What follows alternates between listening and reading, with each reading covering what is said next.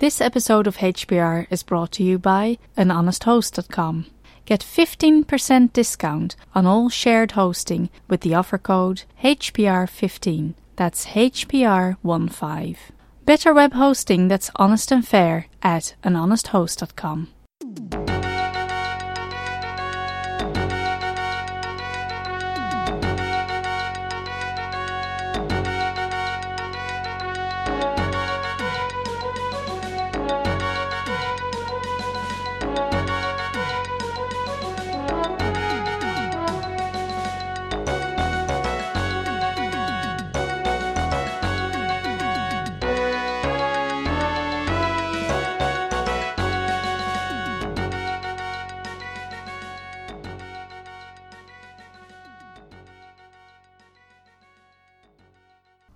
Hello, this is Ahuka welcoming you to Hacker Public Radio and another exciting episode in our ongoing series on LibreOffice Calc.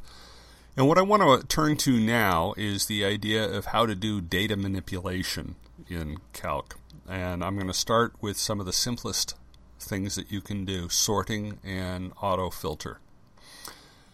Um, now, Calc is not a database it can be used for some data analysis and manipulation.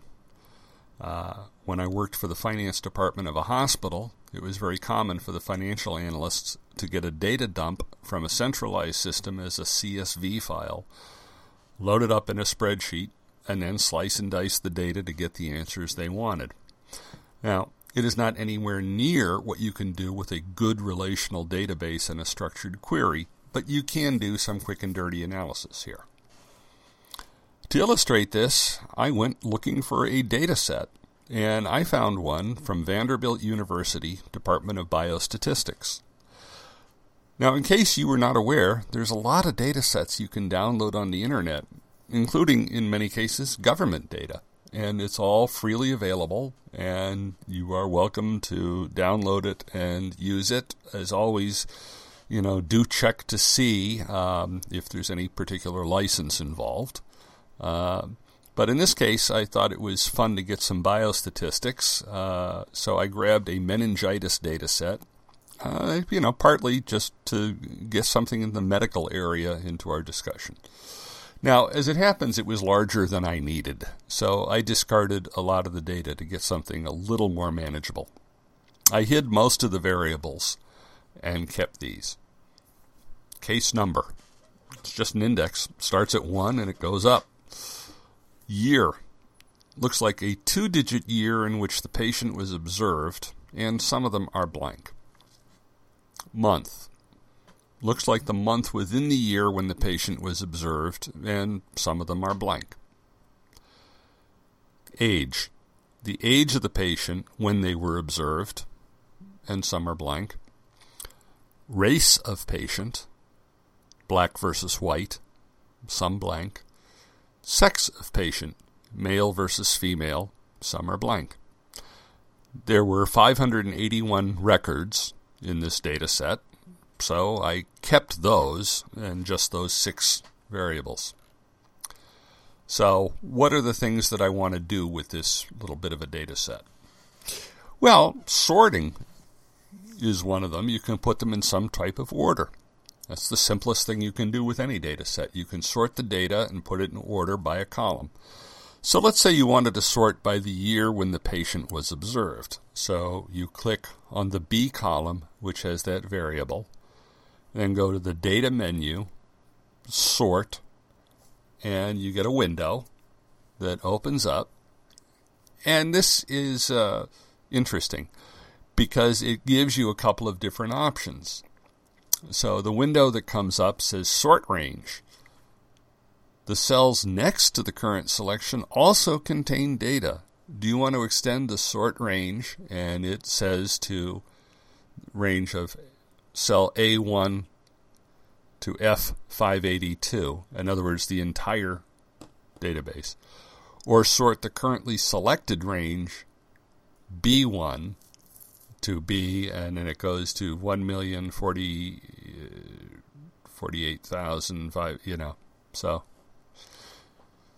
basically, I've sorted, I've selected the entire column. Um, then there's three buttons. Extend selection is the first button, and that's selected by default. Current selection and cancel. Um, so what is this all about? Uh, now, if you had clicked current selection, column B would be sorted all by itself, but the other columns would not be sorted. This used to be the default behavior of spreadsheets. But we've learned that people do attempt these kinds of manipulations on data sets, so now it is smart enough to check.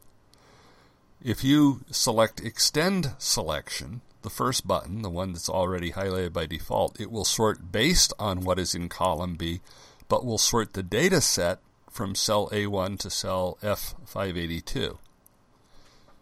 Now, in this case, that's what we want because each row is an entire record here. So we want to keep each record intact.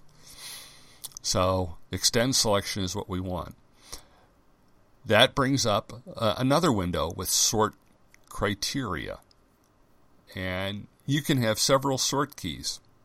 So uh, I just had year as being sort key one, and I've got a little radio button there that says uh, I've selected ascending. So it'll start with the earliest year and go up.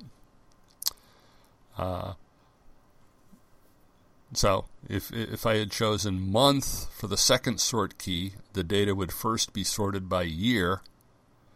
Then for all the data points with the same year, they would be sorted by month. And that's that's not bad. It's useful to know that you can do this multiple sort kind of thing, um, and it handles it in a sensible way. Next thing I want to talk about here is something called auto filter. Now, filters are an important tool for working with large data sets. While they don't replace a relational database with structured queries, they do give you some useful features. There are three kinds of filters, all accessed through the data menu in Calc. Uh, we will discuss autofilter in this tutorial, then move on to the others in subsequent tutorials. So, go to the Data menu, to Filters, and then to Autofilter, and click to turn on. You will see a drop down appear on every column in the open sheet. Now, these drop downs will give you an entry for each unique value in the column. For a column like case number, this feature is useless since each row has a unique case number. But if we wanted to only look at cases from 1978, we could go to the year column, click the drop down, remove the check mark from all in the bottom of the drop down, which deselects everything, then put a check mark in 78 to select only that, and the result is to display only those rows which have 78 in the year column. And if you look at the row numbers on the left, every time one or more rows was skipped, there is a heavier line separating the row numbers. Also, for each column that has a filter applied, there will be a small black square in the lower right corner of the drop down arrow box. This is helpful if you need to quickly see where the filters are applied, such as when you need to remove one. Now, note, you, knew, you do need to be careful in working with a filtered data set. If you forget the filtering you have applied, you may get a wrong idea about your data. Be sure to always check your filters first when working with a dataset to make sure you have not filtered out some of the cases you want to see. Now, you can combine filters as well. Leaving the filter on the year column, I can next go to the sex column and select female in a similar manner. This reduces the dataset even further to only those cases which occurred in 1978 and involved a female. If I wanted to go even further, I could add a race qualification and filter for black. This would give me all cases in 1978 which involved a black female. Now you can remove an auto filter easily. Just click the drop down and put a check mark in all at the bottom. That will remove that particular filter. Other filters you might want to use are shown at the top of the drop down window. The first one is Top 10. This returns the rows with the 10 highest values in the dataset. if there are no other filters and you have at least 10 rows, you should get 10 rows based on this column. But if you have other filters, you may get less. For example, when I first filtered on race to select white and then selected top 10 for age, I got back six records. That this means that of the 10 highest ages in my dataset, only six were of white patients. Second option you might see there is empty. This selects only those rows that are empty for the column you are filtering, and then not empty, as you might guess, selects only those rows that are not empty for the column you are filtering. Now, suppose you wanted to select cases in 1978 involving females who are over the age of 40. You could hit the drop down for the age column, remove the check mark in all, then put check marks in for every value greater than 40. This would work. And the result is six cases. But there is a better way, and that involves using what are called standard filters, which is what we're going to get to next. Now, the sample spreadsheet that I created with the data and the simple filtering things I've done uh, is available. Link is in the show notes, and you can get it from my website. So please feel free to download and check that out. Um, and that means that this is Ahuka signing off for Hacker Public Radio and reminding everyone to support free software. Bye bye.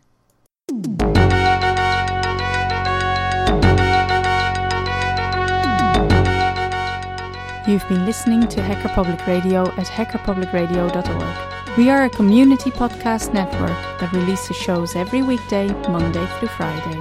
Today's show, like all our shows, was contributed by an HPR listener like yourself. If you ever thought of recording a podcast, then click on our contribute link to find out how easy it really is. Hacker Public Radio was founded by the Digital Dog Pound and the Infonomicon Computer Club and is part of the binary revolution at binrev.com. If you have comments on today's show, please email the host directly, leave a comment on the website, or record a follow up episode yourself. Unless otherwise stated, today's show is released under a Creative Commons Attribution Share Alike 3.0 license.